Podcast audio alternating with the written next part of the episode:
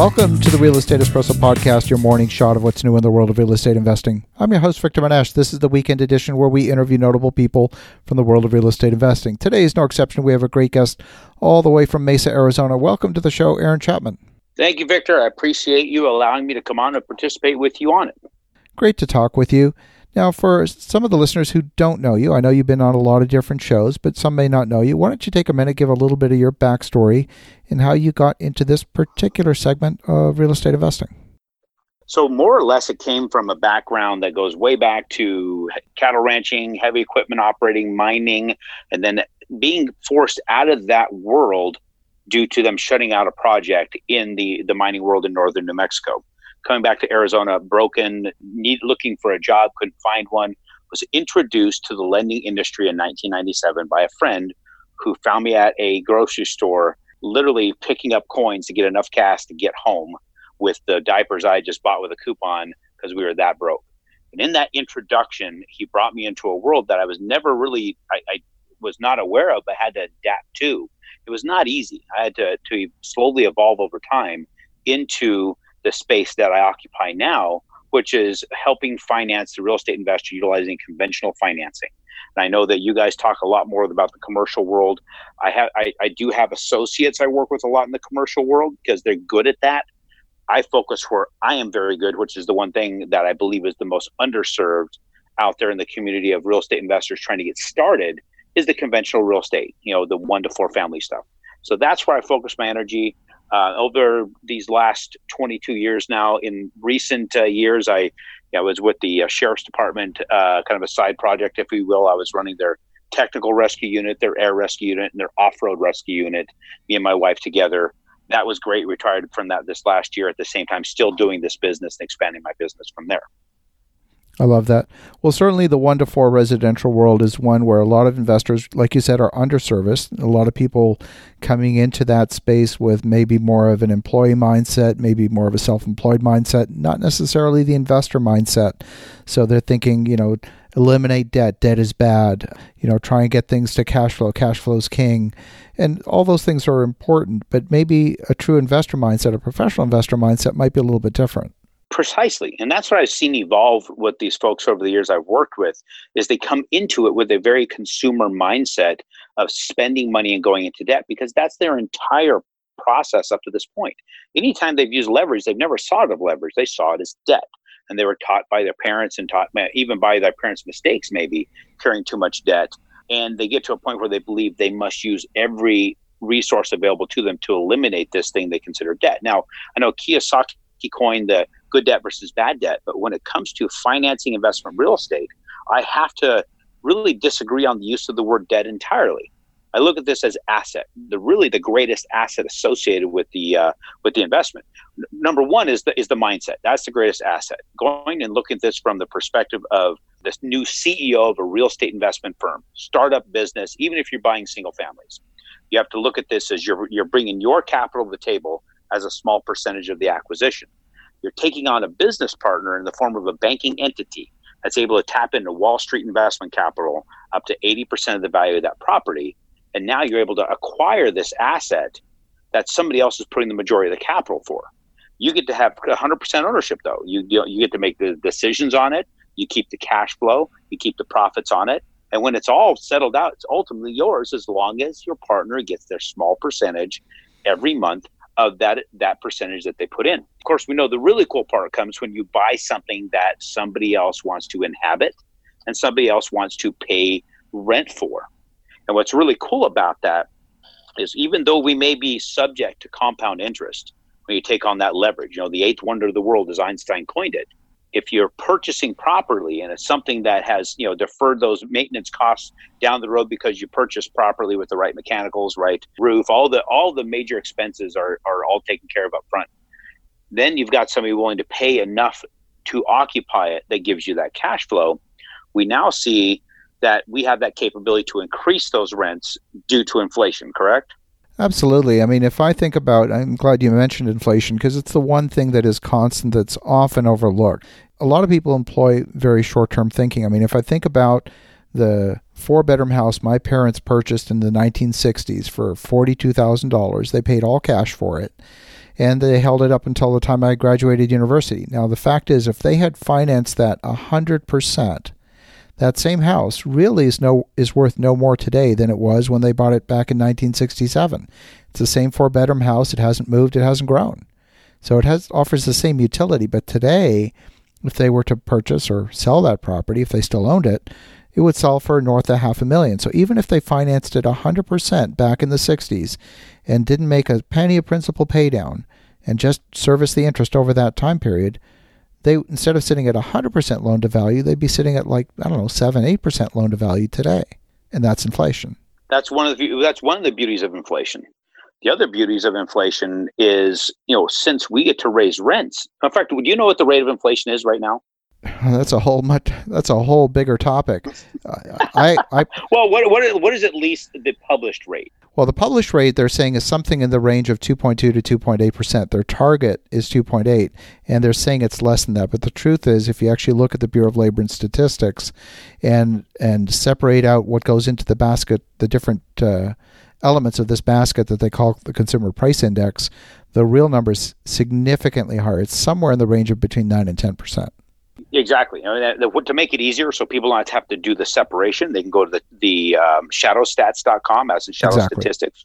John Williams put that out there saying between you know upwards of over seven percent. If you're looking at the Chapwood index, which takes specific areas, 50 of them to be precise, and and they just monitor the top 500 things people spend money on, you'll see some parts of the of the U.S. at over 13 percent.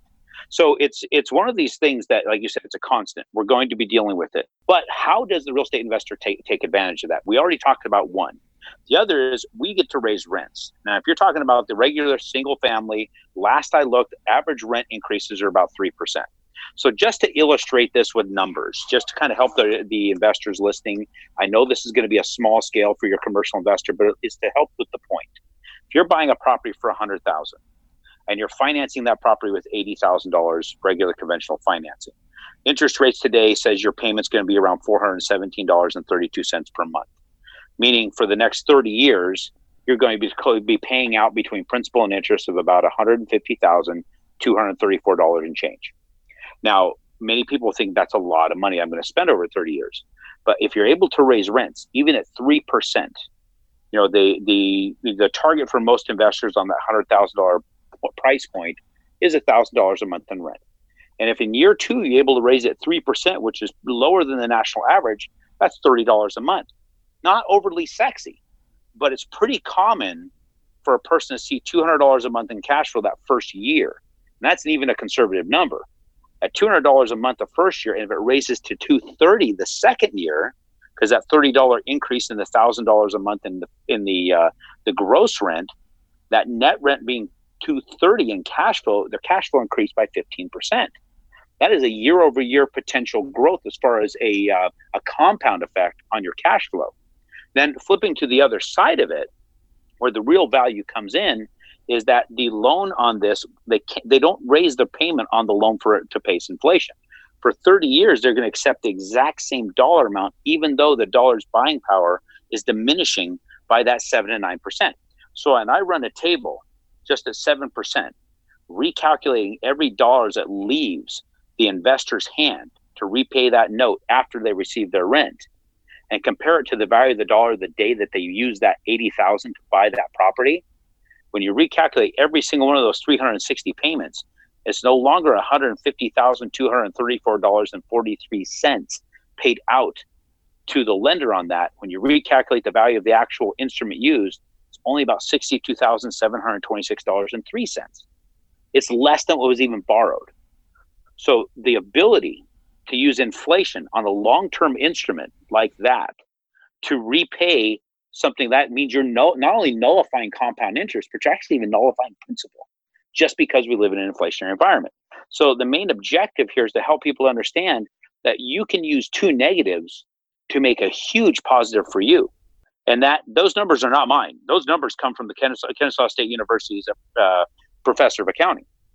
Yeah, no, I, I, I love that, and and I agree with that completely. I mean, the effect of inflation, whether you call it just, I'll say regular garden variety inflation, or even hyperinflation, as we've seen, for example, in many countries around the world, whether it's in South America right now or uh, a few countries in Africa that have experienced hyperinflation. It has the effect of wiping out income for people on fixed income. It has the effect of wiping out savings, and it has the effect of wiping out debt. If you know those are the rules of the game, you play the game differently. It's just a different game by a different set of rules. A lot of people are out there saying, get a job, save money. Those rules don't work when you're playing a different game. Precisely. And, it, and the game affects everybody the same. It's just a matter of where you place your attention and place your assets. You get to either advance in the game or you actually get pushed back by the game. But the rules are always at work. One of the things that uh, I'd like to focus in on, because I know you've gone from being just an average mortgage broker to someone who's doing a tremendous amount of volume. And a lot of that has to do with the fact that you're servicing the investor community, where you get a lot of repeat business, as opposed to just getting business once every five or seven years when people move their own principal residence. What is it that you've done to scale up your business to such a high level? I mean, out of the thousands of mortgage brokers in the country, you're in the top 20. Correct. I think it's just been the plain focus you know, what I've noticed is that there's a lot of different loan programs out there that people can borrow from, right? There's a lot of things that I can try and understand guidelines on. But rather than try, there was a time when I tried to be everything to everyone. I found that I was nothing to no one. So over time, finding that I really, really identified with the real estate investor well, I understood the real estate investor. Your regular home buyer is a very emotional uh, experience you know they have a different reason for why they're purchasing the property and you're trying to adapt to that in a short window of time and it, it's a very volatile experience i found that i really really disliked it when i when i discovered what i did like which is the nuts and bolts of real estate investment and i identified with those, that particular uh, individual better than the, the individual homeowner and decided to just dump all focus on anything but real estate investment loans my ability to just target that audience in the form of what I knew and what I understood and becoming an expert in that started compounding what I received in the form of clientele referral. Everything I have is by referral. There's very, very little marketing. I just barely got on Facebook this year. Started, I do have four books that have been written that I'm just waiting to, to come out through my publisher that are going to be going out this more of a mindset style book and a focus type book, all four of them. I actually have two more there with an editor and my ability to focus on that segment of the market so strongly and insist upon talking to every single person that I've ever have ever done business with up front and on the tail end of every deal has has compounded my referrals because that word of mouth has just just spread over these last 5 years. I love that. So when you're doing that high volume of transactions, I think at one point you told me you were doing 70, 80 transactions a month. That's like 4 a day for every business day. How do you keep all of that going? Do you have an entire machine of staff working behind you? You must. Well, I treat it how I, that all started is I, I found myself in a Chipotle in 2014, and I'm in Arizona in the in the summertime. You know how it just sucks to stand outside instead of being inside. And as I was standing out waiting to get inside, because there's only one person ahead of me at the door, I was able to finally get in there. I'm looking at this long line of people. And as I was waiting for this line of people to get me close to the counter, I was buying lunch for me and my one employee. Ellen Schmidt is her name. There was um, I was noticing I was counting all the heads behind the counter, and I realized there was 11 people there that was required to be efficient in building burritos. So it occurred to me that if they needed that many people to be efficient in just burrito construction, how many people did I really need to be efficient in the construction of an intricate financial instrument like a real estate investment loan? And that's where I started formulating a similar plan in my mind of having a different person at each stage. And since then, I have been able to grow my team to to 15, including myself, where I have everyone from the initial phone call that's made uh, and scheduled by Samantha, my assistant, all the way to the the funding check being cut, all within my staff. And and we have the you know the processors, the underwriters, the funders. All these folks are all reporting directly on my transactions, so I'm not having to ask for the clemency of the, the manager of another department you know, I don't get in the way of how they do their job other than trying to make it uniform amongst every member of the team and have an assembly line process where it does move linear. Um, and I, and how how things get done as far as what order. But outside of that, they follow the regulations and the rules uh, as we need to. And we put a lot of checks and balances in place up front, a lot of extra energy into the pre-qualification process with my most experienced person on the front end to be sure that nothing is ever touched that's not a worthy transaction. I love that. Well, folks want to learn more, what what's the best way to get in touch? How people would want to get in touch with me is just my website, aaronbchapman.com. That is always going to be consistent. I've had that website um, from a very early time. I'm going to keep that one up. And from there, it'll always follow me. And you're licensed in multiple states as well, correct? That is correct. 25 states. Fantastic. Well, definitely reach out to Aaron at aaronbchapman.com. Thank you, Aaron, for sharing your thoughts with us today. And for the listeners at home, have an awesome rest of your weekend. Go make some great things happen. We'll talk to you again tomorrow.